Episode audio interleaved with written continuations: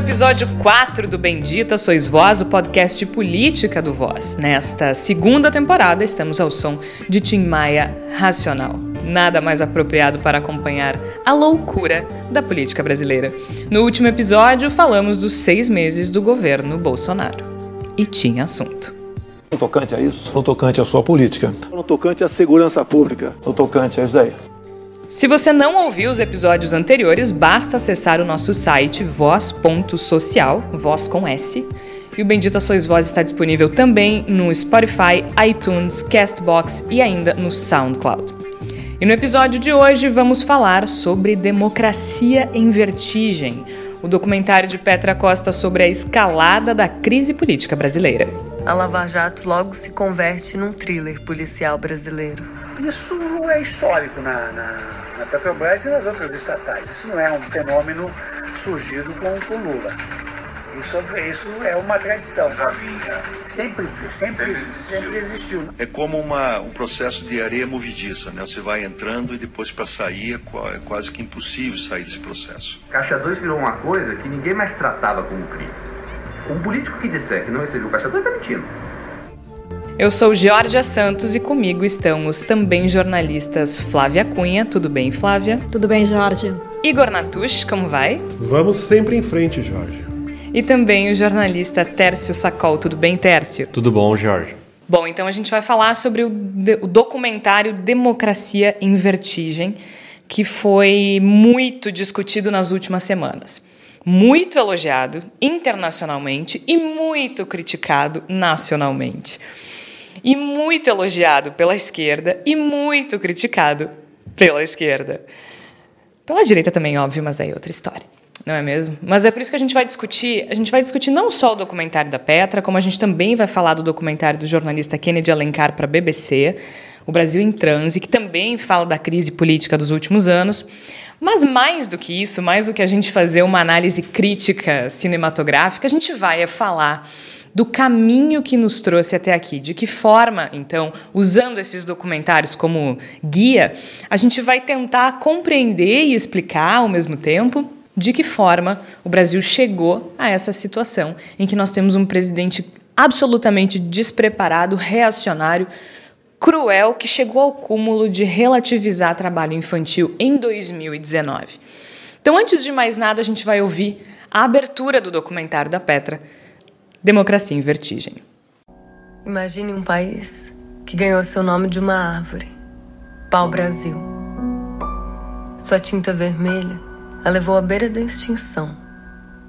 Só ficou o nome. Onde mais escravos morriam que nasciam, era mais barato importar outro da África.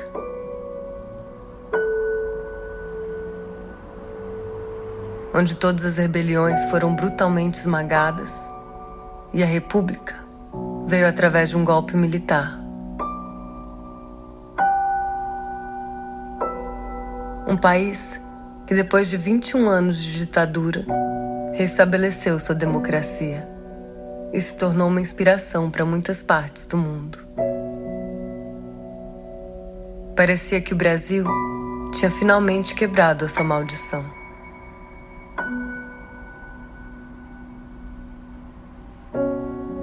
Mas aqui estamos, com uma presidente destituída, um presidente preso e o país avançando rapidamente rumo ao seu passado autoritário.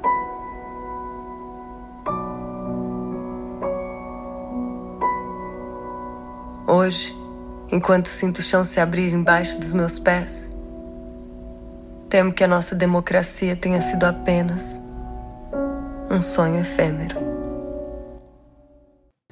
Bom, a gente, a Petra adota um, um, um tom bastante apocalíptico, eu diria, né? Ela termina esse, essa, essa abertura. Para quem não assistiu, o documentário está disponível na Netflix. Ele é uma produção uh, brasileira. A Petra ela fez o roteiro, a produção e dirigiu o documentário.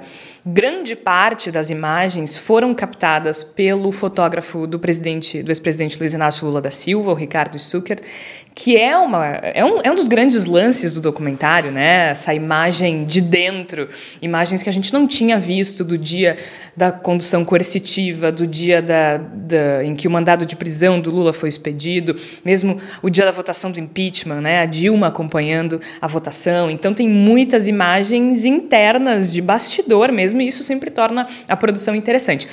Mas também tem uma escolha, só para a gente situar o ouvinte que ainda não assistiu o documentário, a Petra faz um documentário em primeira pessoa. Né? Ela, ela fala de que forma ela percebeu a crise, de que forma ela percebeu a, a maneira como a política brasileira chegou até aqui. E a Petra é uma mulher branca, de classe média alta, né? faz parte da elite brasileira. Ela, inclusive, é neta de um dos fundadores da, da construtora Andrade Gutierrez.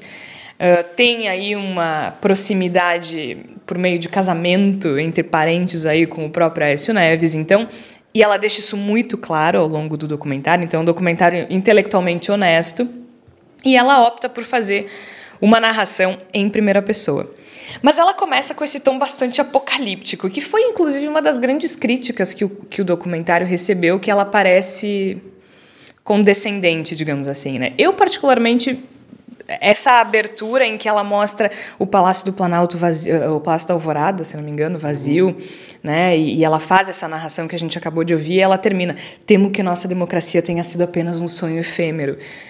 É, eu acho um pouco exagerado, mas, mas eu acho que dita o tom do documentário de alguma forma, né, Igor? Eu acho que tem né, nessa citação que tu fizeste agora, Jorge, eu acho que a nossa democracia foi apenas um sonho efêmero. Tem uma palavra que passa despercebida, mas talvez seja fundamental para entender um pouco o tom da abertura do documentário. Nossa. Ela, me parece que nesse momento ela está ela tá sendo muito mais confessional do que talvez a gente possa imaginar apenas no, no seguir do fluxo. Me parece que ela está, talvez as entrelinhas, colocando a si mesma como, como parte de uma expectativa do que era a democracia. Então me parece que a democracia, que foi um sonho efêmero, e isso depois no decorrer do documentário se desenrola, é a democracia que a geração dela sonhou. Que as pessoas que estavam dentro do, do PT quando estava surgindo, que viram as eleições que levaram de, da escala regional e depois para a eleição do Lula, que essa democracia ela é o que ruiu e eu acho que acaba sendo adequado com o tom do documentário, que é um tom, como tu colocaste, ele é honestamente confessional, embora eu pessoalmente acho que às vezes ele beira um pouquinho até o melodrama, mas ele é ele é, ele é confessional e eu acho que a partir desde o início ele se coloca dessa forma e isso é um ponto positivo do documentário. Ela mesmo fala que ela nasceu com a democracia, né? É, que ela nasceu isso. em 84, pelo que eu entendi ali. Então que a democracia tem a mesma idade uh, que ela. E acho que é um é uma narrativa. Eu, particularmente, gosto de narrativas em primeira pessoa, eu acho que são honestas, né? Eu acho que a gente, mesmo quando a gente faz narrativas em terceira pessoa no jornalismo, seja numa reportagem em texto, ou vídeo, áudio, enfim, a gente fala como se não houvesse o nosso filtro, né? A primeira pessoa isso fica um pouco mais transparente. Eu, eu particularmente gosto, mas também concordo contigo. Achei uh, um pouquinho melodramático, mas acho que do ponto de vista narrativo funciona. E uh, a Flávia, por exemplo, tu, tu se emocionou com o documentário, né, Flávia? Acho que talvez isso tenha criado uma forma de de, se, de identificação? Tu, te, tu conseguiu te relacionar com a narrativa que ela estabelece? Uh, eu realmente, né, vou confessar para vocês que eu chorei, né? Não por concordar com, com a Petra, não tenho a visão dela, né? Ela se identifica muito ali durante todo o documentário como petista, né? Como uma pessoa que, apesar de tudo que aconteceu, ainda é muito favorável ao Partido dos Trabalhadores. Né? Eu sou da, da, das desiludidas né, com o Partido dos Trabalhadores. Eu acho que na parte quando começa ali a falar sobre o mensalão, sobre como tudo aquilo ali foi ruindo, né? Porque, uh, para mim, quando um ex-operário chega, chega ao, ao poder, para mim eu pensei, bom, agora estamos num momento diferente do Brasil. E eu acho que é ali que eu me emocionei. Uh, e a respeito do tom que ela adota, né, a narração dela e toda a forma, toda a construção, né, eu acho que ela quebra um pouco da expectativa que a gente tem sobre o documentário, né. A gente pensa o documentário muito mais ligado ao jornalismo, né, uh, do que ao jeito que ela narra, mas também é o jeito que a cineasta tem de fazer cinema, né? Não é a primeira vez que ela adota a primeira pessoa. Ela tem um curta-metragem que eu assisti por coincidência, assisti na TV a cabo um pouco antes de sair esse frisson aí do Democracia em Vertigem, que é o que ela fala sobre a irmã dela, sobre o processo de luto que ela teve com a irmã dela, e aí ela, ela começa a falar sobre o luto em geral, né, a partir da falta da irmã dela, que também é muito confessional e é muito pessoal, é a forma com que ela enfrenta a perda de um parente. Então é, é o jeito que ela faz cinema. Talvez uh, chame atenção alguém falar sobre política, né? E falar sobre política dessa forma tão pessoal. Eu acho que isso talvez que seja o estranhamento também de algumas pessoas, né? Uh, e eu acho que sobre a questão de ela ser da elite, a gente tem que pensar também que a maior parte das pessoas que faz cinema no Brasil, ela é da elite e não enfrenta esse tipo de crítica, né? Então, acho que a gente tem que fazer essa pontuação assim, porque a, a, grande crítica que teve da esquerda é assim, ah, é uma visão de uma de uma branca privilegiada realmente quem tem, quem tem dinheiro para fazer cinema no Brasil, quem é que tem dinheiro para fazer documentário no Brasil, né? Uh, e então eu acho que são coisas assim para a gente ponderar e realmente assim eu me emocionei talvez porque eu não estava esperando aquilo de um documentário, né? A gente espera um documentário uma coisa um pouco mais isenta, com muitas aspas aí na isenção, né?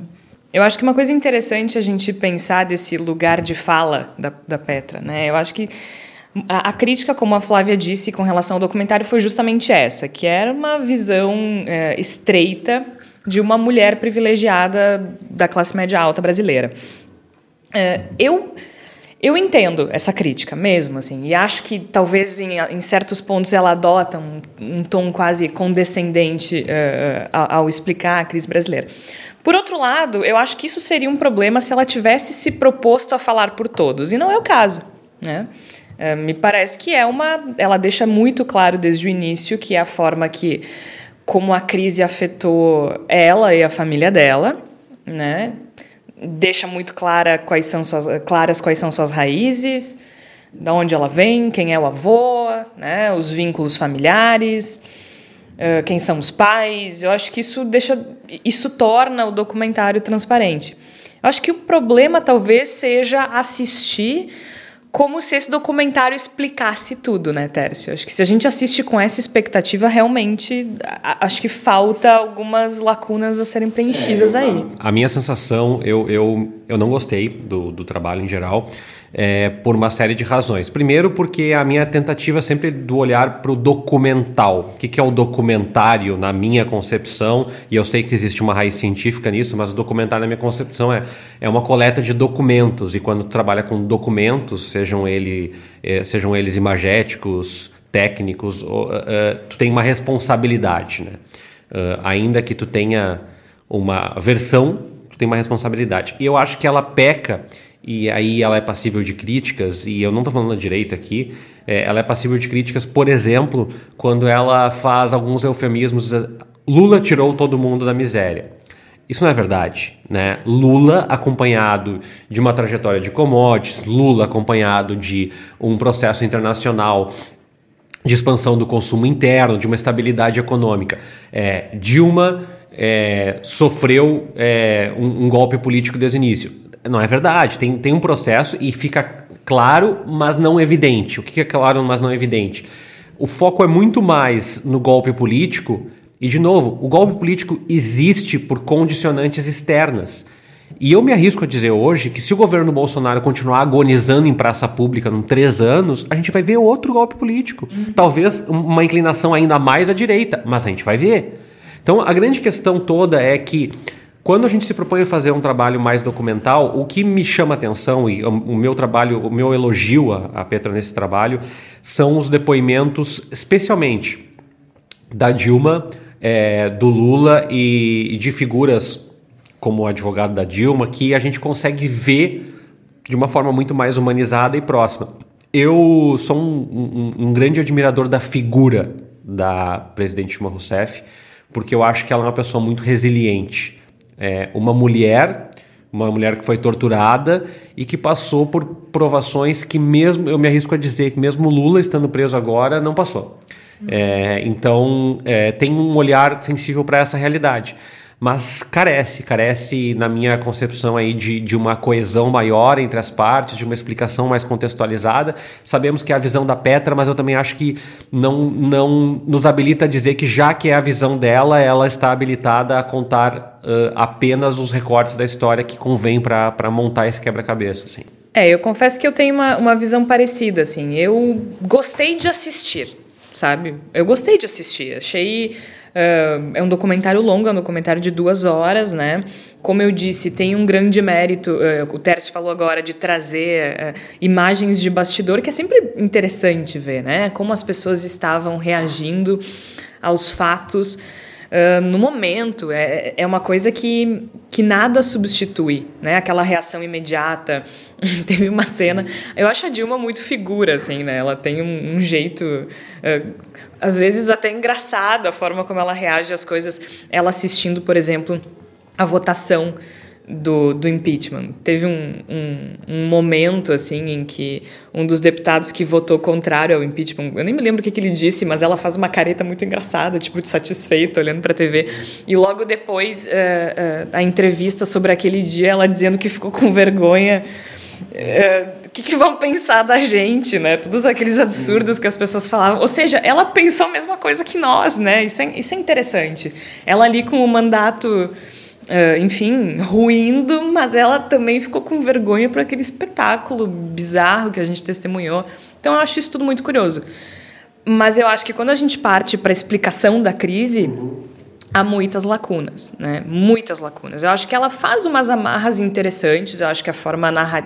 a forma como ela construiu a narrativa é interessante, mas há lacunas.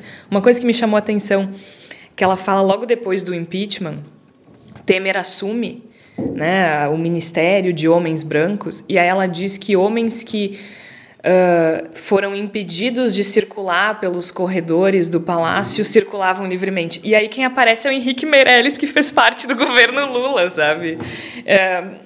Então, não sei, assim, achei algumas coisas meio forçadas nesse aspecto. É, o que eu ia colocar era nessa direção, Jorge. Eu acho que o, a característica do, do, do documentário tanto para o seu lado mais positivo quanto para o lado que a gente pode fazer críticas, é a subjetividade. A, a, ela, a autora ela trabalha muito, a Perla trabalha muito com questão da, da, subjetividade. Ela coloca uma visão subjetiva sobre os acontecimentos e quando ela puxa e consegue puxar um pouco o subjetivo das pessoas que estão aparecendo no documentário, ela consegue grandes momentos. A Dilma, a Dilma surge muito, a figura da Dilma surge muito interessante nesse documentário.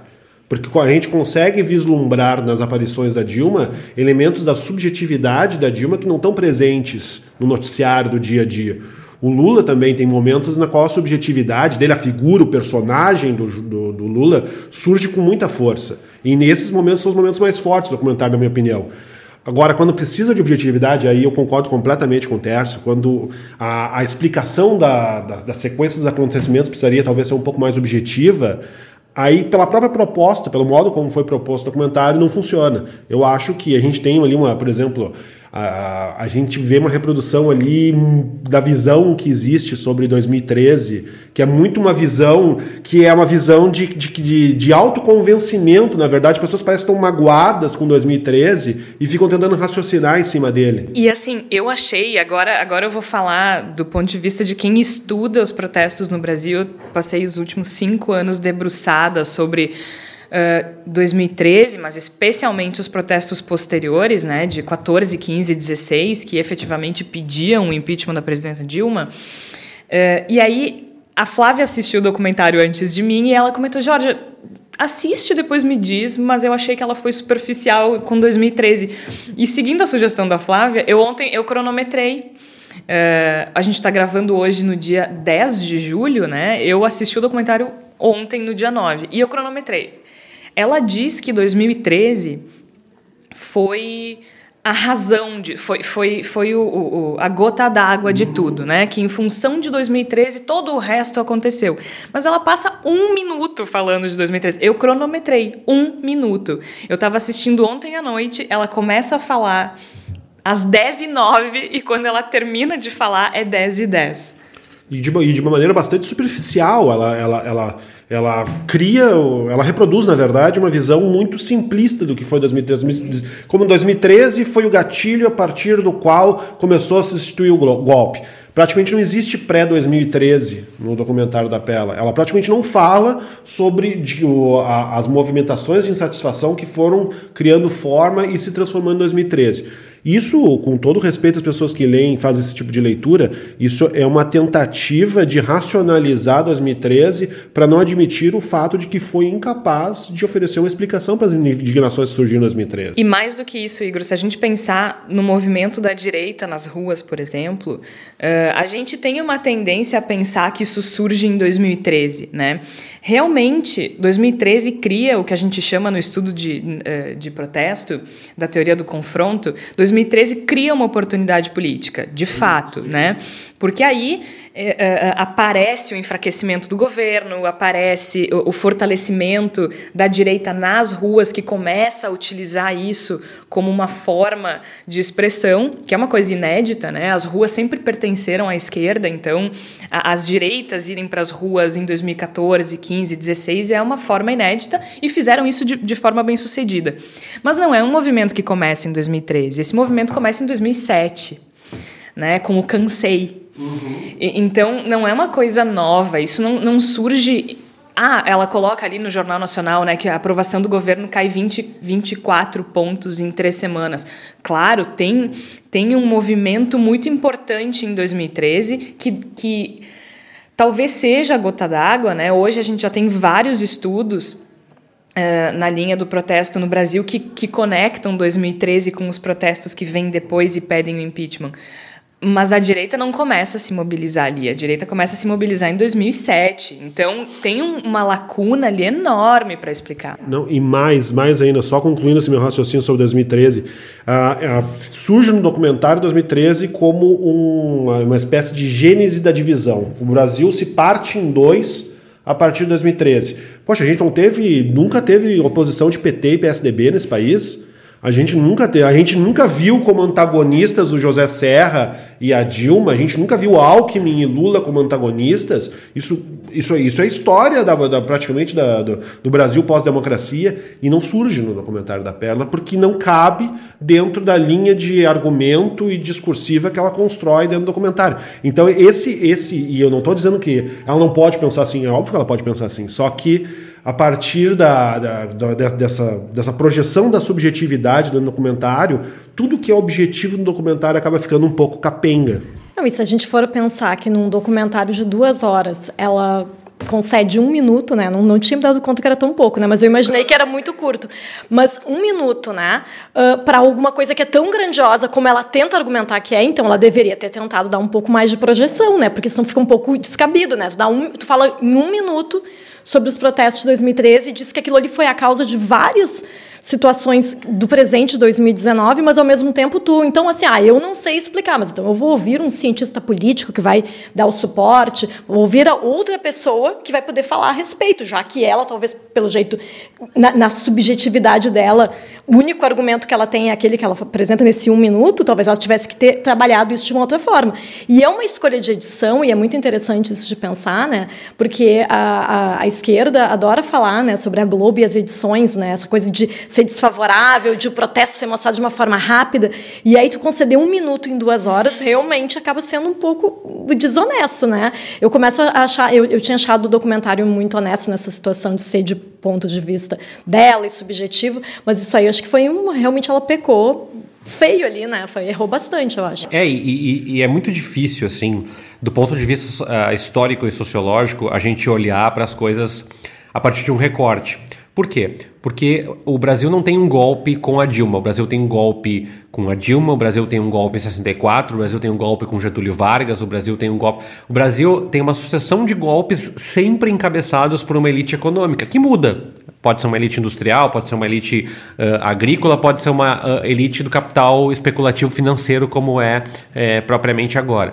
Mas o, o, o fato é, e, e eu acho que tem um mérito também no trabalho de escutar parte da população uh, para entender olhar, mas eu tenho um, um, um problema com um olhar caricato para as pessoas que fazem os protestos da direita. Ah, tu não acha que eles são caricatos? São muito caricatos, são uma caricatura para aparecer no quadrinho do jornal. Só que assim, grande parte dessas pessoas uh, que está no protesto de direita, e eu sei porque eu tenho familiares, eu tenho conhecidos, ex-alunos, enfim, é, colegas de profissão, é, são pessoas, as pessoas são mais complexas do que nós podemos supor com o recorte da, daquela, daquela marchinha ridícula uh, do, do, do, Grita Forte brasileiro e que, que viralizou depois no YouTube. As pessoas têm anseios e muitos dos, desses anseios. Tem, ah, uma das melhores cenas do documentário da Petra é quando ela humaniza que tem uma faxineira do Planalto e ela e, e, pergunta aquilo sim me tocou aquilo me emocionou porque é um dos grandes momentos do documentário onde um agente comum como nós fala as suas percepções e ela fala é, seria fácil que tudo isso que acontecesse se a gente pudesse limpar com um pano, com um balde de água, né? Mas infelizmente não tem como. Muitas coisas sujas mesmo. Essas coisas sempre acontecem na política, assim, na minha opinião. É, fez por merecer, senão né, a população toda não estava pensando assim. Mas acho que não tem ninguém limpo assim. Acho que o povo escolheu ela. Bom, na minha opinião, acho que novas eleições seria melhor. Porque não sei se ela foi tirada pelo povo, né? Não foi, não foi uma escolha do voto, não foi uma democracia. Na verdade, não existe democracia. Acho que não. Direito da gente votar, acho que não existe, não. Tu percebe que essas pessoas elas têm uma, uma complexidade de mundo que não cabe no recorte de 5 segundos. E eu não acho que, ela, que, a, que a Petra tivesse que fazer grandes entrevistas em profundidade, porque o documentário provavelmente teria cinco anos e meio se fosse dessa forma. Mas a forma tão caricata de mostrar apenas agressão, a gente tem agressões do ponto de vista dos protestos de esquerda também. E, e, e eu não vi os outros documentários, há documentários de extrema direita também uh, que contam histórias parecidas, mas o meu ponto nevrálgico dessa história é isso, é o recorte ele não, ele não pode vilanizar as pessoas em nome do nosso processo. Por quê? Porque os eleitores que votaram no Bolsonaro e que tiveram nesses protestos muitos, muitos, muitos conduziram o Lula e a Dilma a serem presidentes da República. Como é que eles serviram naquele contexto? Não estavam é, é, vilanizados no vídeo e agora estão. Então eu só acho que tem que complexificar um pouquinho, porque eu, te, eu, eu tendo a, a, a, usar uma, uma lógica que eu não concordo muito, da comunicação não violenta, porque eu acho que essas a gente tem mais pontos de aproximação do que de afastamento, às vezes. E esses pontos precisam ficar um pouquinho mais notórios, principalmente quando a gente faz um trabalho de narrativa documental. É, o que me incomodou na narrativa dela foi justamente a parte dos protestos, tanto de 2013 quanto dos, da, dos protestos das direitas depois. Uh, claro, não sei se aí também a gente, a gente costuma olhar para aquilo que é mais próximo, né? É uma coisa que eu estudo a exaustão há muito tempo, então é natural que o meu olhar uh, se dirija para esse ponto. Mas é isso que o Tércio disse. Por exemplo, a gente vê ali, ela fala que os protestos das, das direitas né, eram agressivos. E aí tem a imagem de uma menininha dando um soquinho no, num bonequinho do Lula não eram protestos agressivos de maneira geral. Eles eram agressivos no discurso, como qualquer protesto, né? É, é muito difícil tu ter um discurso em um protesto que não seja agressivo quando se refere ao alvo daquele protesto cara, é legítimo, entende? É, posso questionar, posso, posso questionar o uso dos pichulecos, eu posso questionar a, o palavreado, eu posso questionar as imagens, mas é uma manifestação legítima e foi uma manifestação pacífica, né, do ponto de vista da violência física, especialmente. Né? Não, foram pouquíssimos os casos de violência física registrados. Houve, houve, mas houve menos que em 2013, muito menos. Né? Eram 500 mil pessoas no protesto de 2016, de março de 2016, 500 mil pessoas, segundo Datafolha, e os números de, o número de registro de, de, de violência nem aparecem, né? foram ínfimos. Então, me parece que ela fez o que ela criticou a mídia ela fez exatamente o que ela criticou a mídia de fazer, né? Ela escolheu um recorte que não é representativo das manifestações. É, é a forma que eu enxerguei, pelo menos. Não, e mais, eh, fazendo o advogado do diabo aqui, não, nós não tivemos os black blocs. E eu não estou falando isso aqui porque eu quero, ah, não, ela precisava ser isenta, ela tinha que mostrar a violência de um e mostrar a violência do outro. Não, é que eu acredito, e aí uma defesa pessoal minha, uma ideia que eu tenho, que a violência em si ela não é um argumento para avaliar a, a, a validade de nada do que está acontecendo. A gente tem que fazer uma análise que leve os elementos em consideração e não escolha uns e escamoteie outros. E me parece que esse é um pecado do vídeo, de novo, né? na medida em que ela se propõe a ser subjetiva, ela abre um caminho muito amplo para que esse tipo de imperfeição aconteça, para que esse tipo de, de escamoteamento de elementos aconteça.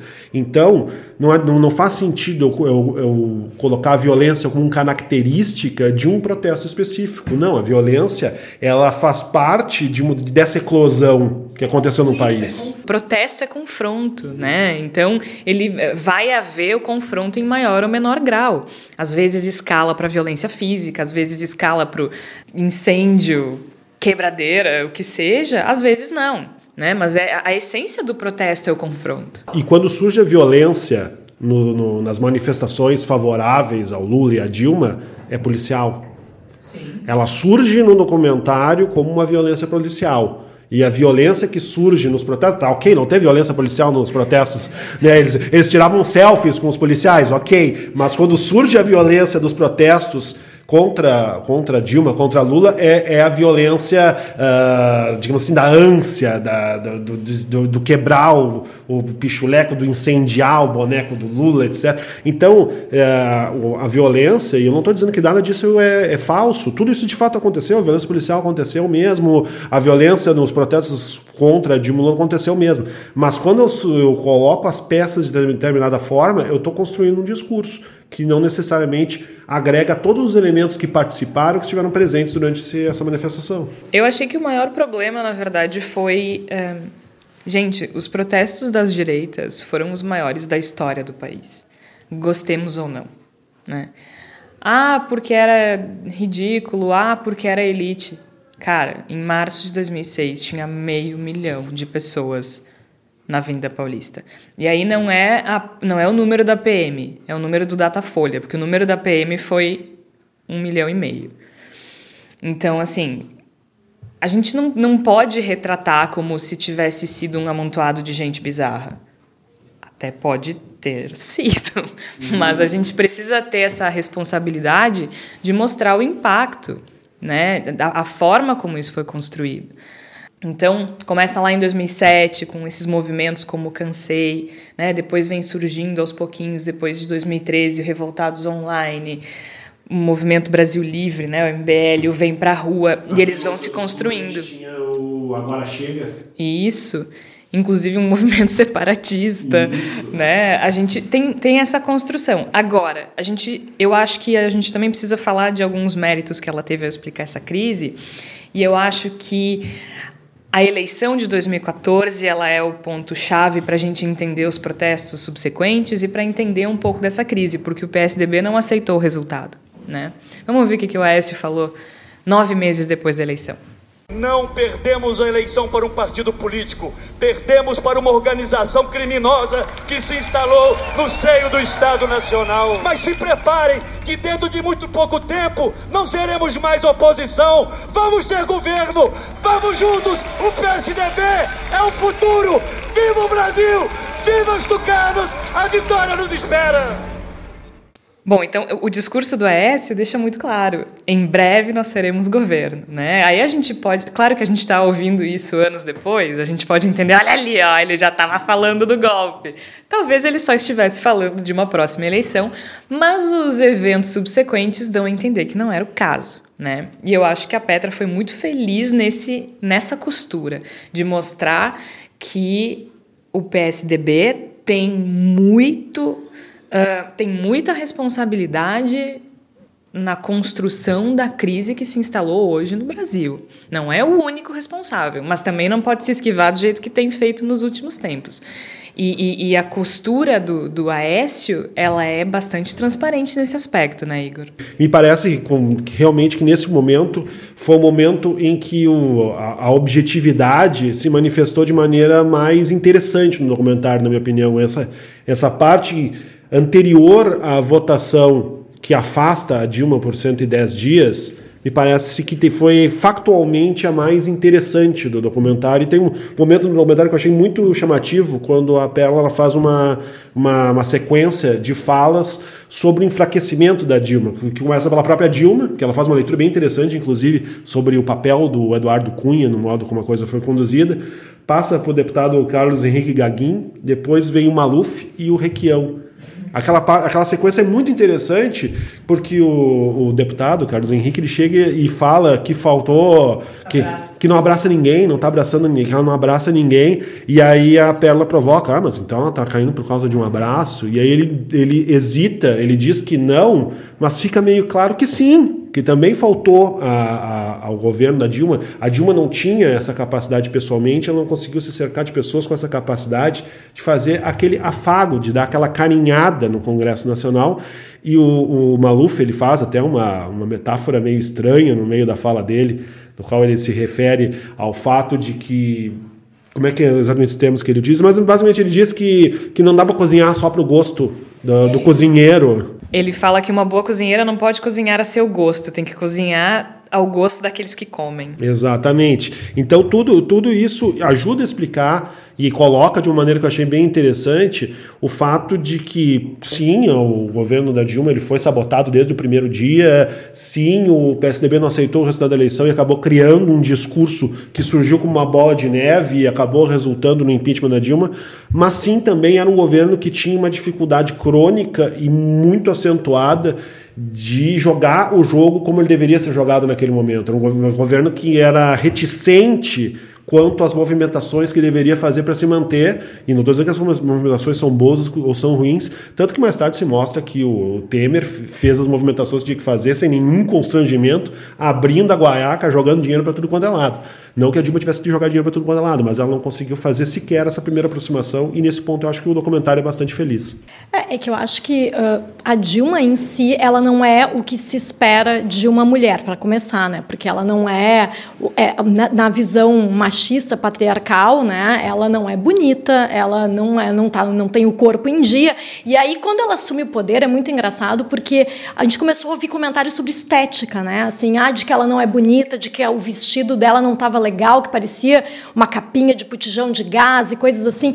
E aí tu fica pensando assim, sim, mas a política brasileira, ela tem que ser feita por pessoas bonitas. Os políticos brasileiros são bonitos. Isso, isso, isso faz diferença. E aí a gente começa a pensar que realmente tem uma visão que ela é machista, né? De que talvez a, se a Dilma tivesse fosse uma das musas da política, como gostam de falar de muitas deputadas que ou senadoras, né? Quando qualquer mulher bonita que vai para o Congresso é eleita, acaba tendo tendo essa avaliação se ela é ou não a musa, se ela é bonita ou não. E aí uh, eu lembro de. Vocês lembram daquele adesivo que colocavam no, no, nos carros lá, que era para bomba de gasolina, na Dilma, Dilma de perna aberta, né?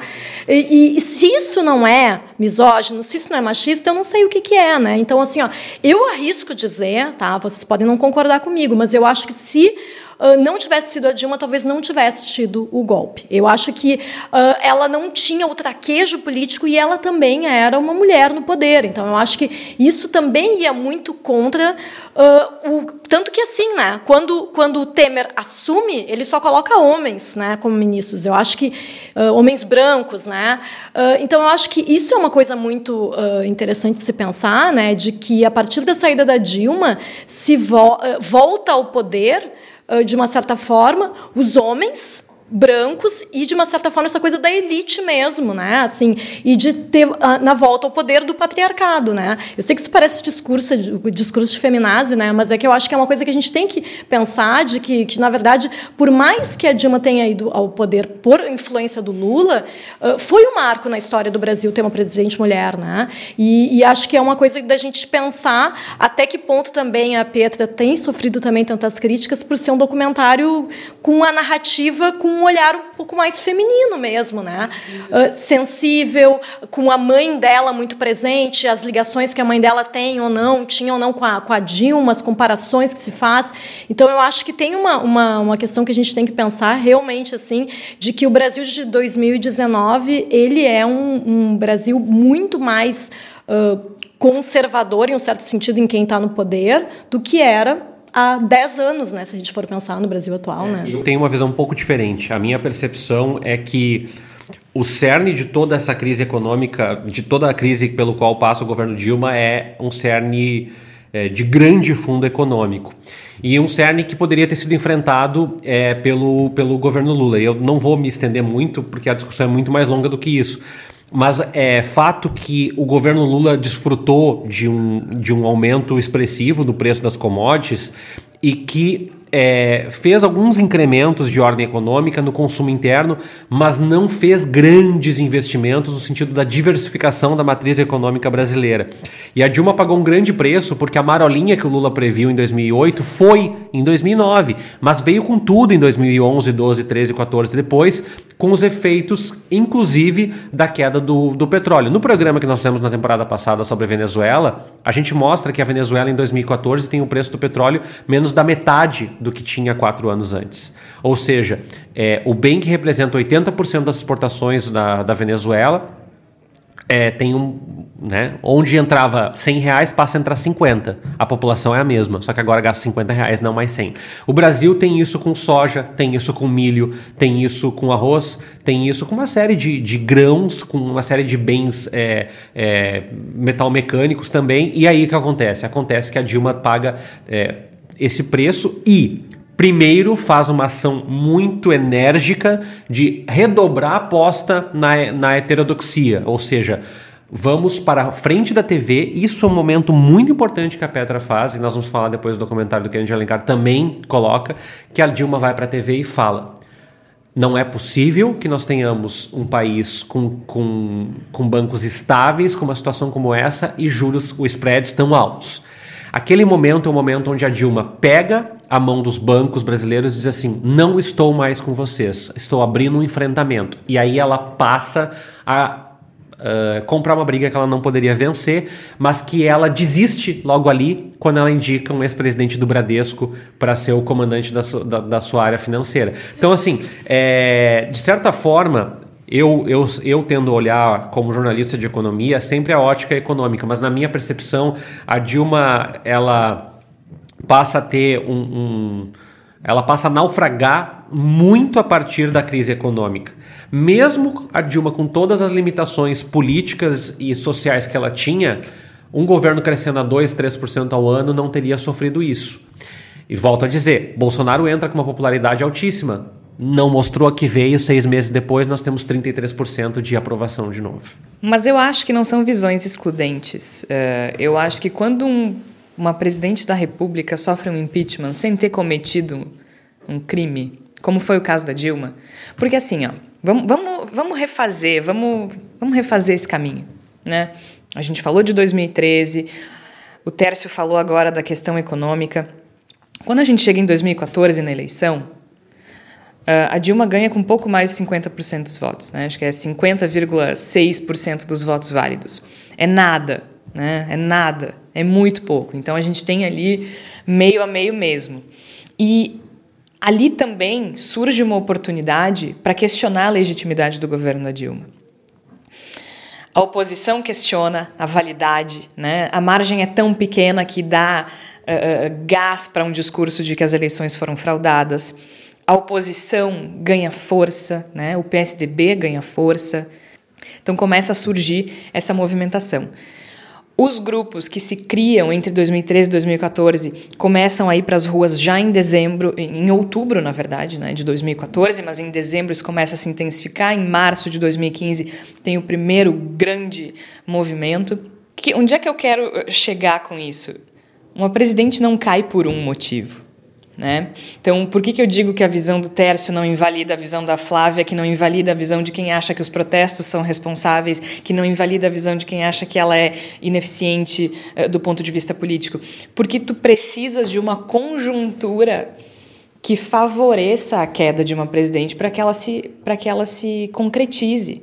Então, acho que não é uma coisa só, né? Talvez se fosse um homem, talvez não tivesse caído, a gente não sabe, mas ela foi demonizada. A figura da Dilma foi demonizada, inclusive pela mídia, que fazia questão de, de tratá-la como uma pessoa desequilibrada e agressiva, coisa que a gente não vê quando é um homem. Né? Um homem agressivo é, é um homem forte, poderoso.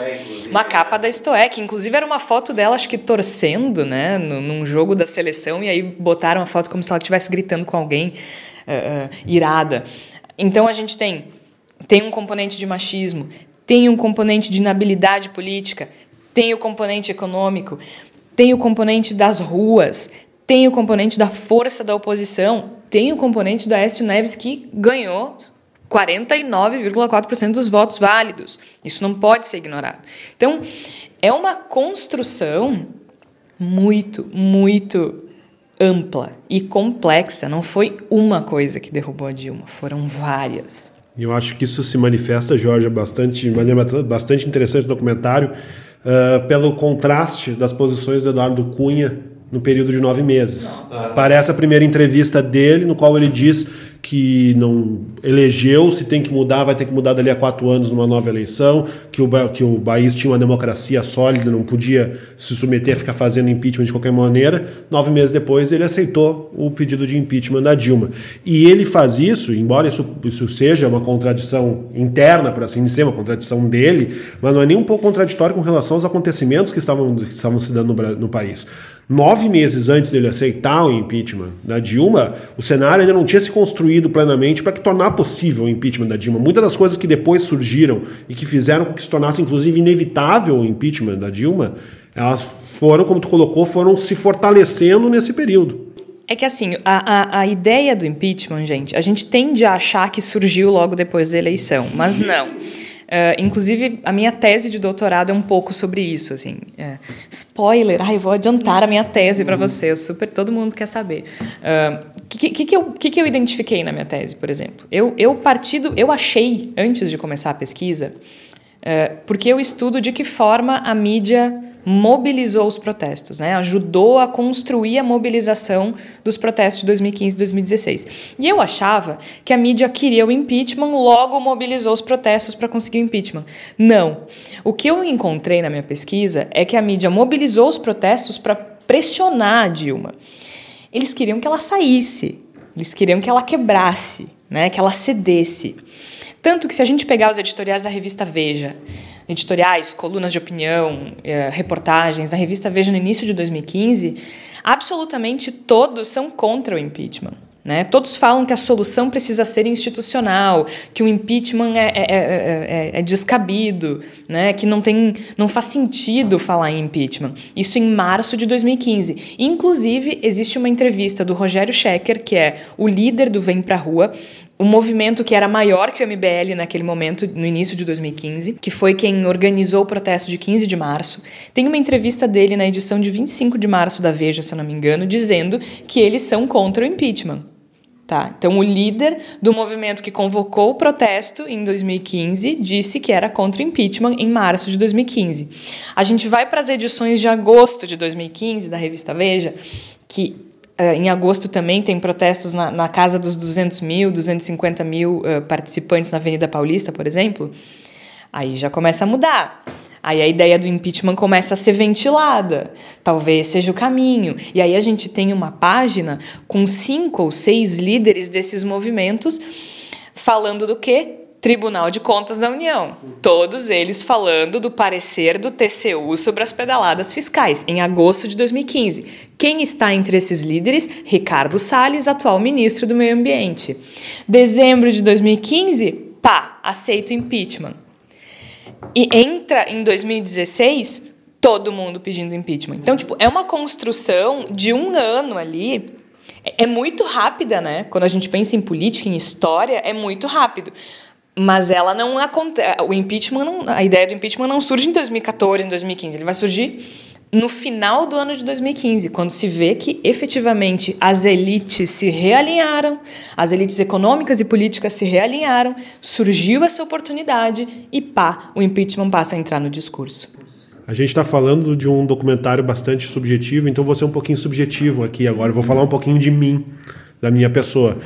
Eu cheguei, eu, eu me lembro claramente que no final de 2014 eu considerava impossível o impeachment da Dilma.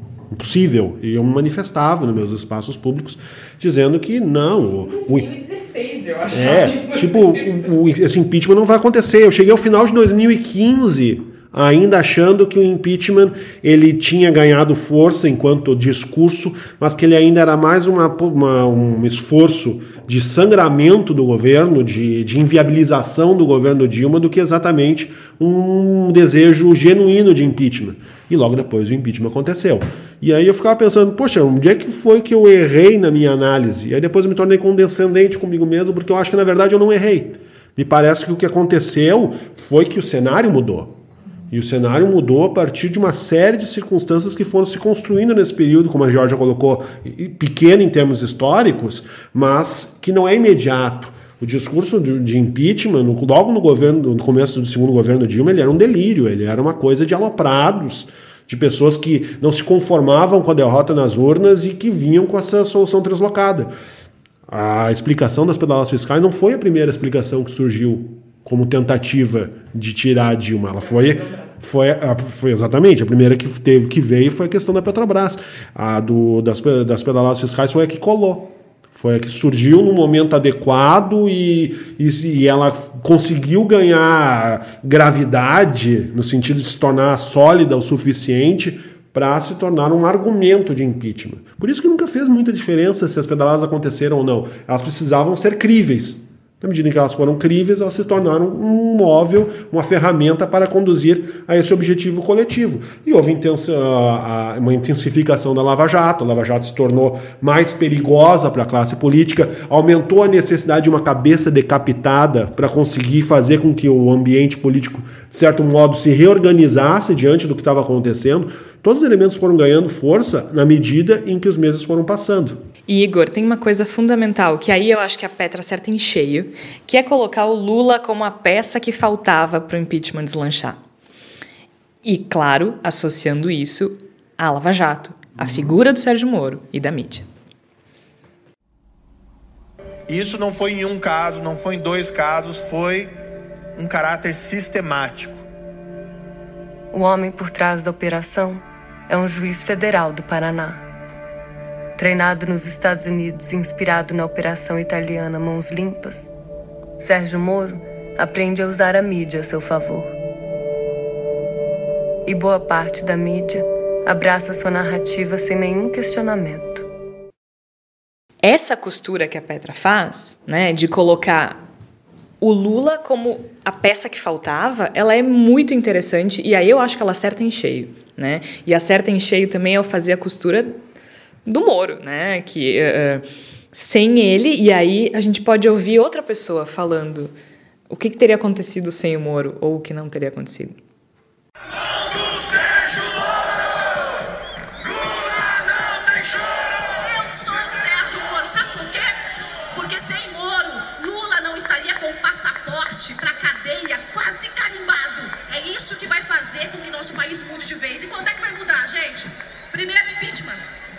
Depois cadeia. E aí a gente recomeça o Brasil. Tá aí a deputada, hoje deputada Joyce Hasselman, do PSL, dizendo que sem o Moro o Lula estaria preso. Entendam como quiserem. De toda forma, eu acho que essa costura. A Petra fala uma coisa muito importante ali, que é o seguinte: a mídia abraçou a narrativa sem questionamento. E isso também foi fundamental. Né? Então, sem o Lula não teria o impeachment, mas se a mídia não tivesse comprado a narrativa do Moro sem questionar, porque foi o que aconteceu, agora alguns estão fazendo a meia-culpa com a Vaza Jato, talvez as coisas tivessem sido é, conduzidas de uma forma diferente. E aí eu acho que ela é muito feliz em fazer essa, essa, essa análise, né? Até porque quando a gente vai para o fim do documentário, tá lá o card dizendo o juiz Sérgio Moro é hoje ministro da Justiça de Jair Bolsonaro e Lula permanece preso. O Brasil ele tem uma, uma tendência a buscar o super-herói, né? Até uma coisa mais sul-americana, o nosso caudilhismo sul-americano é bastante acentuado. E talvez estivesse faltando isso para esses movimentos que foram surgindo ali, ganhando mais força, nascendo, por assim dizer, né, com mais, mais potência a partir de 2014. Faltava um super-herói. O PSDB nunca conseguiu ser o super-herói da oposição ao PT. A gente sempre teve essa oposição PSDB e PT, mas o PSDB sempre foi um, uma, um café com, com, leite, sempre foi uma coisa que não tinha, uma coisa morna, que não conseguia mobilizar esse, esse lado mais caricato, mais bruto e mais cruel da oposição ao que estava se consolidando como mudança social a partir do PT. E surge na figura do Sérgio Moro. Sérgio Moro é o super-herói, é o cara que surgiu para acabar com a corrupção e que se sentiu, e agora a gente vendo em retrospecto também, a partir do material que está surgindo com o Intercept Brasil, a gente vê com clareza que ele se sentiu muito à vontade na posição de super-herói. Aquelas capas. É bom, né? É, aquelas capas ridículas da, da Veja, da Isto É, que mostravam Lula de, e Moro com luvinha de boxe, ou, ou pintado como lutador de luta livre para o grande confronto. Aquilo ali é um completo absurdo do ponto de vista institucional, mas, aqui, mas, mas Moro se vestiu muito bem naquele papel. E a partir daí, na medida que surge o super-herói, que surge a figura invencível, que tem que ser defendida porque ele é o cara que vai mudar o país, que é também o que se esperava, por exemplo, do Lula, que era o cara que fosse mudar Sim, o país, é né? É a mesma lógica que surge no, com o sinal trocado. E a partir de que surge essa figura do Moro, se torna possível toda essa movimentação. E se torna possível a força da figura do Bolsonaro. E aí eu me lembro daquela música do Caetano, Podres Poderes, né? Será que nunca faremos se não confirmar a incompetência da América Católica que sempre precisará de ridículos tiranos? Porque é isso, a gente está sendo governado por um tirano ridículo. De toda forma, o documentário da Petra tem seus méritos, né? Acho que é interessante de assistir, principalmente para quem quem está fora do Brasil também, para ter uma ideia do, do, de alguns dos absurdos aos quais a gente é submetido por aqui. Sim, é um depoimento confessional, é uma coisa particular.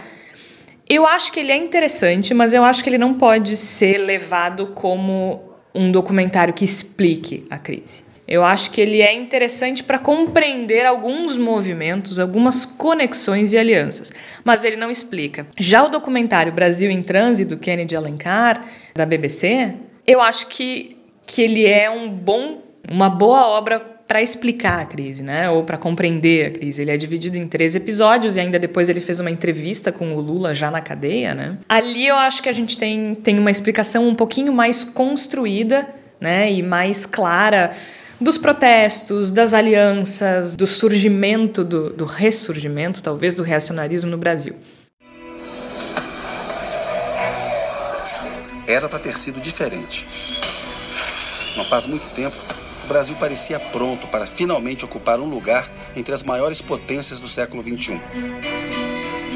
No entanto, menos de uma década depois, esse sonho acabou.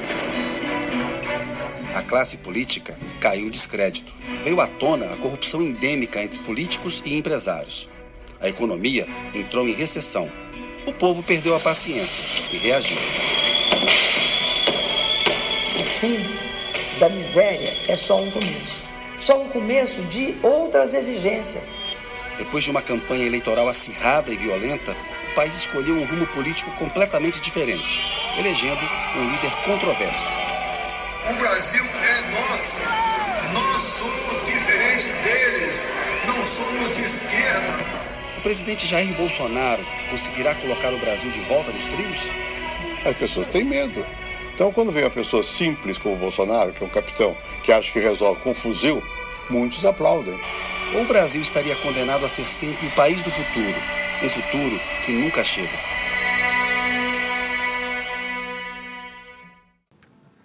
Agora, Tércio, é, esse documentário do Brasil em Trans, ele tem aí já uma característica bem diferente, que talvez vai um pouquinho mais próximo daquilo que tu espera de um documentário. Acho que sim, e, e ele tem uma vantagem. É, num tempo onde as coisas são tão efêmeras e ninguém tem tempo para absolutamente nada com profundidade, ele é feito em episódios. Então você pode imaginar ele como uma série do Netflix, só que você pode assistir três episódios eu estou acessando aqui o YouTube nesse momento. Basta procurar pela página do Kennedy Alencar, Brasil em Transe, episódio 1, 2 e 3.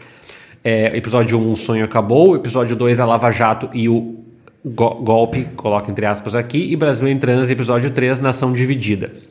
O primeiro fala sobre os protestos de 2013 e a ascensão uh, da crise econômica no governo Dilma Rousseff, a Lava Jato e o golpe com a Petrobras e os protestos é, dos coxinhas, como ele fala, no, no, o locutor fala no, no, no vídeo. O locutor que está narrando em inglês, né? É, que está narrando em inglês. Né? E a nação dividida. É, Você está falando dos coxinhas. Tipo, É. E a Nação Dividida, episódio 3, que fala sobre a ascensão da, da extrema-direita, que já é um processo de tempos. É, vantagens que o Kennedy Alencar tem nesse, nesse processo documental, ele é um processo que ouve agentes como Fernando Henrique Cardoso, que traz uma reflexão bem ponderada, mais como sociólogo do que como ex-presidente, me parece, né? Que são análises muito de ordem dos fenômenos sociais, de como as relações sociais são uh, enjambradas nesse processo. Agora, também é, é bom entender que a, a Georgia usou uma palavra certa. Ele explica. Ele, com 23 minutos, 24 minutos e 24 minutos, não aprofunda. E eu acho que nem é o objetivo do Kennedy aqui. Ele, ele é um documentário feito para que o resto do mundo tenha acesso ao que aconteceu no Brasil. Então ele mastiga um pouco desses elementos econômicos, sociais, políticos, técnicos e, e uh, de, de ordem é, cultural também do Brasil e tenta mostrar para as pessoas como isso está se dando é, é, de 2013 a 2019. Até porque, para se aprofundar, né, gente, não, não seria um documentário. Né? A gente precisaria de duas horas para explicar os protestos, duas horas para explicar a Petrobras, duas horas para explicar o Cunha, duas horas para explicar o Lula, duas horas para explicar o Moro e assim por diante. Né? Então a gente também tem que, tem que colocar isso em perspectiva. Né? Assim como o Tércio costuma puxar né, a visão dele para a economia, eu acabo sempre buscando, mesmo num documentário mais jornalístico como é o Brasil em Trânsito, eu acabo sempre buscando mais essa questão artística. Né? Então, me chamou muita atenção a escolha de Roda Viva para ser né, a, a música que, que costura os episódios, né, porque eu acho que é bem o que aconteceu no Brasil. Né? Vem a Roda Viva e muda tudo. Né? A gente ainda está no meio dessa Roda Viva aqui, tentando ver o que fazer para continuar. assim. Uh, uh, a, a, visão que eu tive, assim, até da escolha do nome, né, Brasil em Transe, que em inglês é outro nome, né? Uh, é What Happened to Brazil o que, o que, aconteceu, no, com o Brasil. Bom, e, e o Brasil em Transe, para mim, me lembra o Terra em Transe, né, do Glauber Rocha, o filme, que é um filme muito insensado, pouca gente assistiu, mas muita gente ouve falar, né, e, e, na verdade, é interessante porque ele é protagonizado por um jornalista. Daí eu fiquei pensando, assim, se não tinha alguma viagem do Kennedy Alencar com isso, né, mas isso aí é as minhas, as minhas viagens uh, literárias e artísticas, enfim. Uh, e, e, o, e o Kennedy, ele termina, né, com uma reflexão que é interessante, que é assim, o Brasil vai continuar sendo o país do futuro, mais ou menos assim que ele termina o documentário, né? Porque eu acho que é muito difícil a gente uh, falar sobre um documentário de alguma coisa que ainda está em processo, né? E como é que a gente termina, né? Antes de eu assistir tanto documentário do Democracia em Vertigem quanto o documentário do, do Kennedy Alencar, a minha dúvida era essa: como é que termina um, um, documentário assim, né? De alguma coisa que ainda está em andamento, né? Deve ser muito difícil essa escolha, né? De edição, de como fazer para encerrar, porque na verdade ali a gente fica é, é o, o fecho, né? Assim, o final do é filme é como, como a gente vai terminar essa reflexão, né? Uh, e só como curiosidade, né, eu fui pesquisar, já que ele fala duas vezes ao longo dos episódios sobre o Brasil ser ou não, ele faz essa ponderação sobre ser o pa país do futuro, vai continuar sendo o país do futuro. Uh, eu fui uh, atrás de, da origem da expressão do Brasil como país do futuro, e ela vem de um livro lançado em 1941, né, por um austríaco, Stefan Zweig, ah, me ajuda aqui, Georgia. O que, que tu acha? que é, é, Zweig. É, Zweig. É, familiaridade com é, Enfim, e é, mas é interessante a gente pensar que desde 1941 o Brasil é considerado o país do futuro. Isso vai e volta, né? Ah, na época da ditadura militar se falava muito, na década de 70, ah, o Brasil é o país do futuro. Um dia a gente chega lá. E aí parece que a gente não chega, né? que a gente está sempre nessa, assim, da, sabe aquela coisa de morrer na praia, né? Parece que a gente, um dia a gente vai chegar a ser um país de primeiro mundo e a gente não chega. E isso é um pouco triste, em um certo sentido, né? Assim, eu, eu, eu terminei, uh, apesar de ser um documentário que ele é menos emocional, né, que o da Pietra Costa, uh, eu terminei um pouco uh, triste, assim, de pensar, será que realmente vamos só ficar nesse desejo de ser o país do futuro e nunca vamos chegar lá? Eu acho, só reforçando, Flávia, o, a, gente, a gente pode puxar ainda mais, mais para trás essa história, se a gente pegar, por exemplo, a, a obra História do Futuro, do padre Antônio Vieira, que falava da Transetiópia, do, do país que era riquíssimo, mas que tinha um povo cheio de vícios, e, e, era, e ele estava falando sobre o Brasil há 300 anos atrás. Então, essa ideia de que o Brasil pode ser a, o, o, o celeiro de um futuro, não só próprio, mas de todo o mundo, ela vem muito longe na nossa história. O Brasil nunca conseguiu cumprir essa promessa. Foi uma série de questões que a gente passaria 15 programas discutindo. Eu queria trazer uma referência que é um livro é, que eu não cheguei a terminar de ler, mas eu li boa parte, uns 80% deles, dele, que é um livro chamado Por que as Nações Fracassam? E, e, nessa discussão que a Flávia traz e que os documentários, os dois acabam emergindo, assim, nós temos um sonho de verão com aquele 7% de crescimento no governo do Lula. E, e, tem uma explicação muito interessante que o livro faz, que ele separa é, as instituições econômicas que ele chama de inclusivas e as extrativistas. E aí eles falam o seguinte: as inclusivas são aquelas que disseminam. É, é, riqueza pela sociedade, porque elas geram oportunidades mais ou menos iguais em escalas diferentes. Uh, as extrativistas são as que concentram, que são pensadas para que uma elite tenha acesso à, à exploração dos mesmos recursos sempre. E ele pega vários exemplos. Ele pega exemplos de países da Ásia, exemplo de países da América Latina, exemplo de países africanos. O próprio Estados Unidos entra no, no horizonte dele. Eu não concordo com algumas percepções que eles fazem, sobretudo porque é uma percepção é, bastante liberal de mundo, mas tem uma coisa muito interessante que é, para mim, a ideia que os dois documentários passam é que não interessa, a gente pode é, encarnar aqui Martin Luther King e, Nelson Mandela, fazer um governo é, paralelo juntos com heróis e, e Deus, se, se ele existe, junto.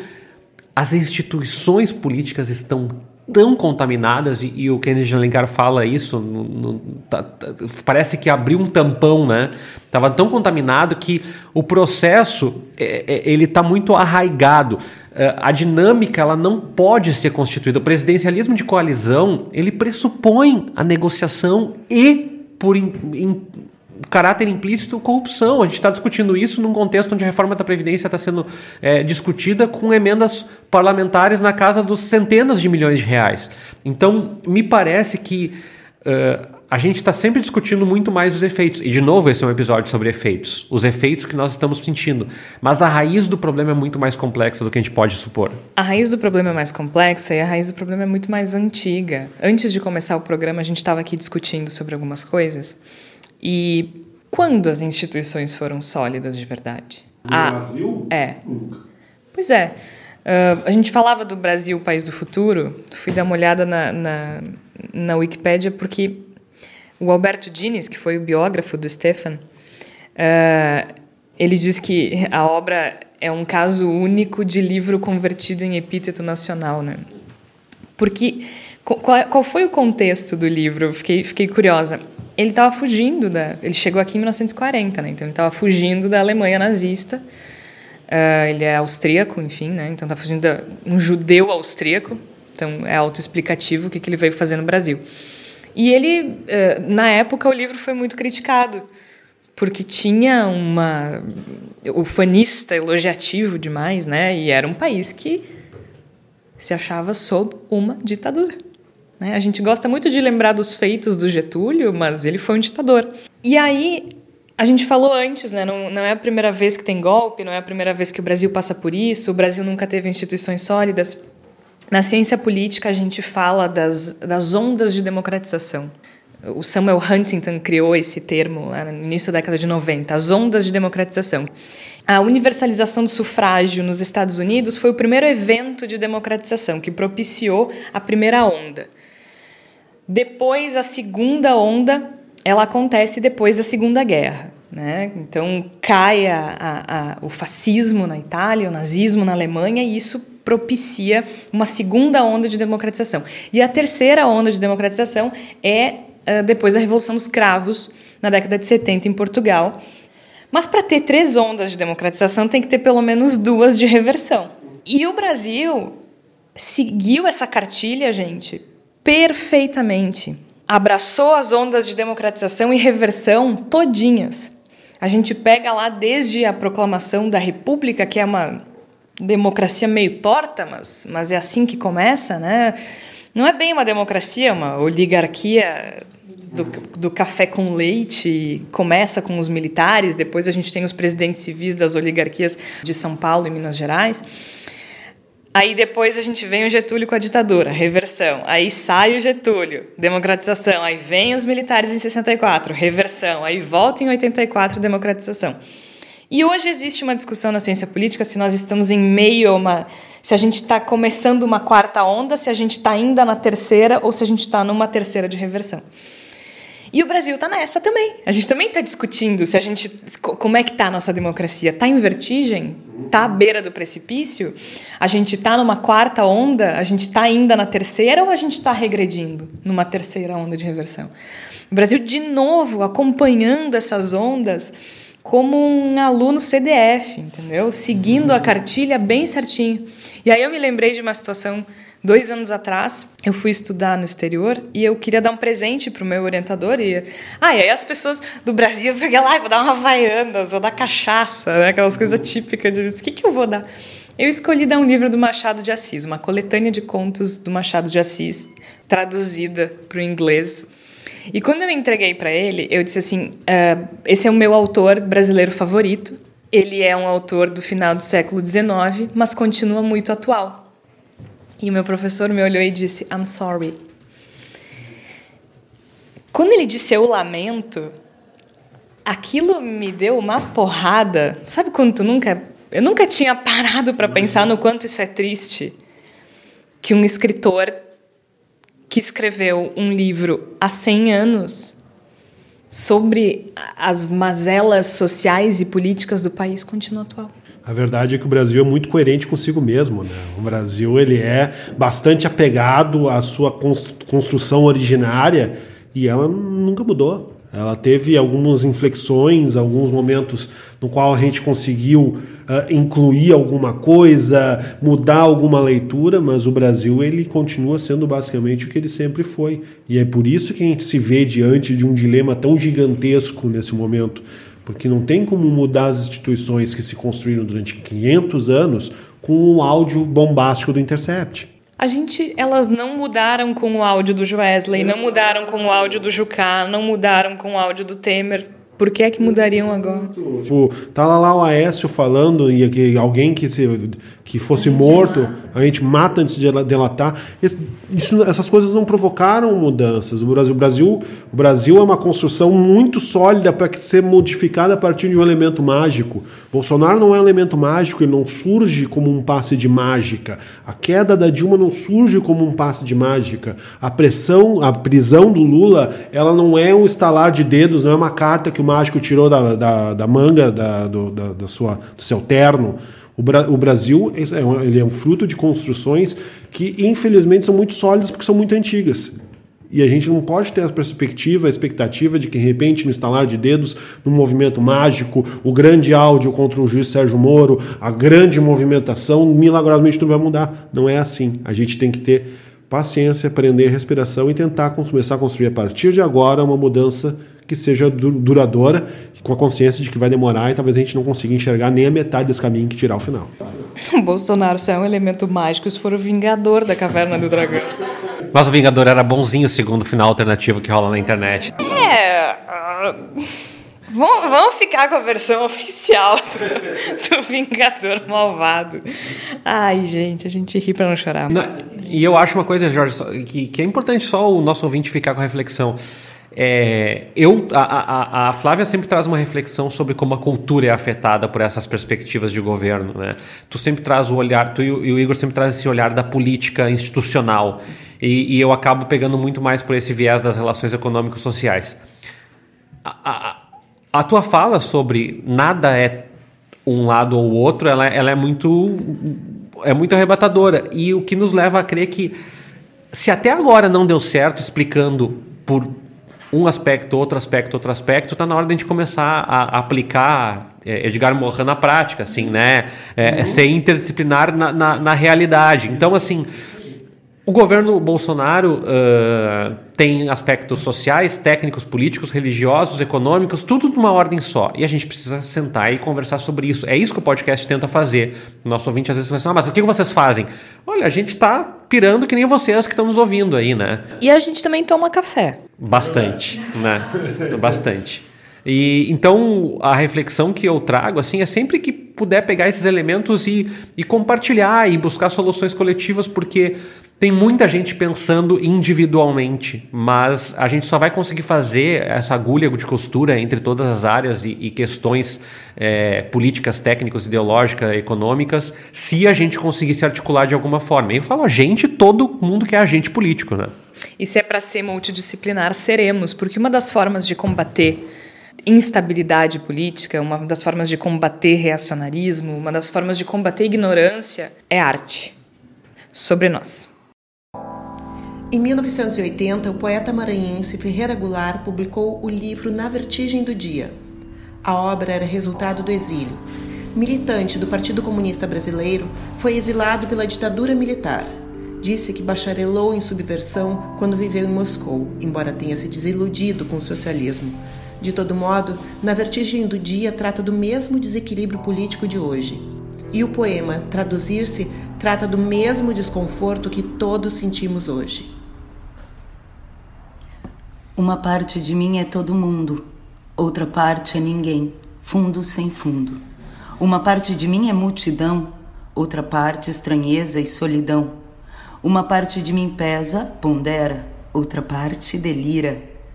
Uma parte de mim almoça e janta, outra parte se espanta. Uma parte de mim é permanente, outra parte se sabe de repente. Uma parte de mim é só vertigem, outra parte, linguagem. Traduzir uma parte na outra parte, que é uma questão de vida ou morte, será arte? É arte. No perturbado momento do exílio e da abertura política do início dos anos 80, Ferreira Goulart enfrentou a vertigem com arte. O poema e o livro foram também instrumentos de combate político. Sigamos seus passos, sigamos combativos, sigamos fazendo arte. Sobre Nós. Direção Raquel Grabowska. Produção Jorge Santos e Raquel Grabowska. Trilha sonora Ângelo Primon. Elenco Jussara Gaspar e Raquel Grabowska. Muito obrigada, Raquel Grabowska e a equipe do Sobre Nós. E eu acho que, assim como a Raquel faz arte, para tentar trazer equilíbrio para as coisas e para a gente seguir vivendo e seguir lutando e seguir combatendo, a gente faz jornalismo. Volto ao que o Tércio disse, né? Vamos aplicar o Mohan. A gente precisa de multidisciplinaridade para tudo. E o que, que eu quero dizer com isso? Cada um faz a sua parte, né? A gente tem que ter cuidado para não se frustrar quando a nossa parte não resolver os problemas sozinha, porque não vai. Né? Não é o jornalismo que vai resolver os problemas políticos do Brasil, não é a arte que vai resolver, não é a política que vai resolver, não é a cultura. É tudo isso. É tudo isso. E né? tantas outras coisas. E tantas outras coisas. Então, eu acho que a gente precisa trazer um pouco de responsabilidade para aquilo que a gente faz e dizer: eu vou fazer algo para mudar essa realidade mas a gente também não pode carregar isso nas costas. A gente precisa do outro. E a gente não vai trabalhar com o outro se a gente não conseguir conversar com o outro. Primeiro que a gente precisa abandonar essa ideia de que democracia é uma coisa pacífica. Eu sou adepta do conceito do, do, do, do, do cientista político Charles Tilly, que ele diz que democracia é confronto, democracia é conflito. Como é que a gente quer viver numa sociedade com múltiplas ideias e achar que isso não vai causar nenhum embate. Vai. A questão é como a gente lida com esse embate. Né? A gente precisa, se a gente quer ter uma relação duradoura com as instituições, a gente precisa acomodar essas diferenças, a gente precisa de comprometimento, a gente precisa de esforço, a gente precisa conseguir conversar. E aí eu acho que entra quando a gente, o Tércio falou muito bem, né, da complexidade do eleitor do Bolsonaro, por exemplo. A gente não pode tratar todo eleitor do Bolsonaro como como o Bolsonaro. A gente não pode tratar todo eleitor do Bolsonaro como uma pessoa intolerante, racista, homofóbica, machista, porque não são. As pessoas têm seus demônios, as pessoas têm seus problemas e a gente precisa conversar sobre isso. E uma coisa que eu noto bastante, que aproveita esse teu gancho, Jorge, é admitir e reconhecer essa complexidade não tem nada a ver com passar a mão em cima da cabeça, com aliviar os efeitos dessa escolha que o Bolsonaro está tendo e vai continuar tendo sobre o país. Pelo contrário, é a partir da complexidade que eu consigo fazer o diagnóstico e a partir do diagnóstico que eu consigo provocar uma mudança. Não simplificar o eleitor do Bolsonaro não vai adiantar nada. E a gente também precisa ter responsabilidade para discutir as coisas importantes no que tange às políticas públicas. A gente não pode falar só com paixão. Paixão ela é importante, mas a gente precisa de informação. A gente precisa de informação sobre as coisas. Eu não posso bradar que a reforma da Previdência é uma merda se eu não sei o que é a reforma da Previdência. Eu vou lá, vou ler, vou pesquisar, e aí depois eu digo o que eu acho. Mas a gente está num momento de reagir conforme o emissor. Né? A gente reage à mensagem de acordo com o emissor e não de acordo com a mensagem. Isso é muito perigoso. E eu não estou dizendo que a reforma da Previdência não é uma merda. eu só estou dizendo para a gente se informar antes, né? A gente tem que trabalhar essa questão da informação, até porque a gente está sendo engolido por ignorância, a gente está sendo engolido por desinformação, a gente está sendo engolido uh, por notícias falsas, por, por montagens toscas, e a gente precisa combater isso com jornalismo, com informação, com estudo. Né? A gente tem duas coisas para recuperar. A gente tem que recuperar a responsabilidade na opinião, que passa por ser apropriar de informação, por ter conhecimento do que a gente está opinando e admitir, olha, não conheço, não posso opinar, tentar buscar isso e voltar a constranger a burrice. Isso é fundamental. Fundamental. As pessoas estão tendo orgulho de, de falar merda. Que isso? Desculpa, gente, eu falei merda várias vezes hoje, mas é sintomático. E o, o nosso final de programa ele ficou meio, é não, não, ele virou, ele virou uma espécie de de, de, de, de dinâmica de grupo, dinâmica de grupo, assim, a gente fez uma análise de grupo, assim. E a gente vai continuar discutindo é, é, essas, essas questões todas. O, o, documentário, aliás, a gente tem ouvintes, né, Jorge, que nos, que nos mandam essas sugestões. Essa pauta de hoje foi uma sugestão de ouvinte. Então a gente trabalha mais uh, atendendo às expectativas que nós e que as pessoas têm quando as pessoas direcionam suas demandas para a gente. A gente se propôs a olhar os documentários, ler mais sobre os autores a partir da sugestão. Então, se tem alguma inquietação, alguma ansiedade, a gente também convida o ouvinte a nos propor um diálogo, uma conversa. Quem sabe aí não pode ser o próximo episódio do Bendita Sois Vós. Esse episódio ele foi sugerido pela Beatriz Costa, Beatriz que também é jornalista, né? Acho que se formou esse ano, né? Sim. Uh, também ela fez um curso de jornalismo político conosco aqui no Voz. É uma ouvinte uh, fiel do Bendita Sois Voz, então a gente quer agradecer também a Beatriz pela sugestão. E, claro, convidar os ouvintes que nos acompanham com frequência, que também sugiram, se vocês sentem alguma necessidade de ah, por que, que vocês não falam sobre isso? Por que, que vocês não falam sobre aquilo? É só mandar um e-mail, Twitter, Facebook, Instagram, o que for, é só mandar pra gente e a gente vai tentar fazer o máximo para atingir as expectativas. Vamos combinar que assunto não falta, né? A nossa dificuldade não é pensar num assunto, é escolher qual. Pelo amor, ajuda aí na edição, gente, por favor. Então é isso, a gente vai ficando por aqui. A gente discutiu hoje o não necessariamente ou somente o documentário Democracia em Vertigem, o documentário Brasil em Transe, mas esse caminho de crise que nos trouxe até este momento.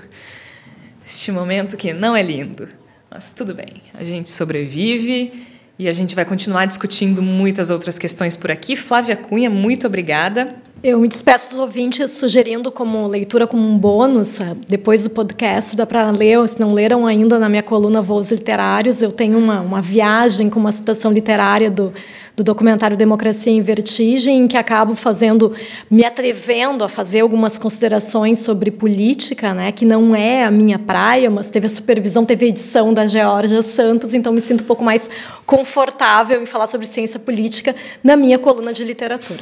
Muito bem, dona Flávia. Igor Natush, muito obrigada novamente. Eu que agradeço e sempre reforçando que as tudo está em disputa o tempo todo. O tempo todinho. Tércio Sacol, muito obrigada. Também sugeri um livro, o livro Valsa Brasileira, da Laura Carvalho, que aparece uh, nos dois documentários, uh, a discussão econômica no primeiro e ela aparece como fonte no segundo, e, e ela é uma economista com um viés que é importante aparecer. Eu recomendo uma leitura bem fácil, bem simples, é um livro bem barato, eu não estou ganhando royalties da Laura de Carvalho.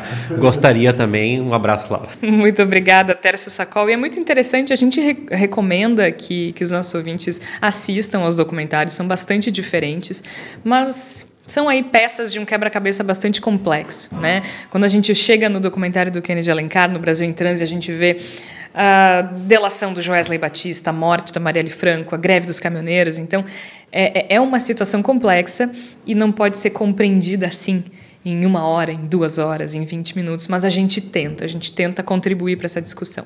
Muito obrigada, a gente volta na próxima semana. Até lá!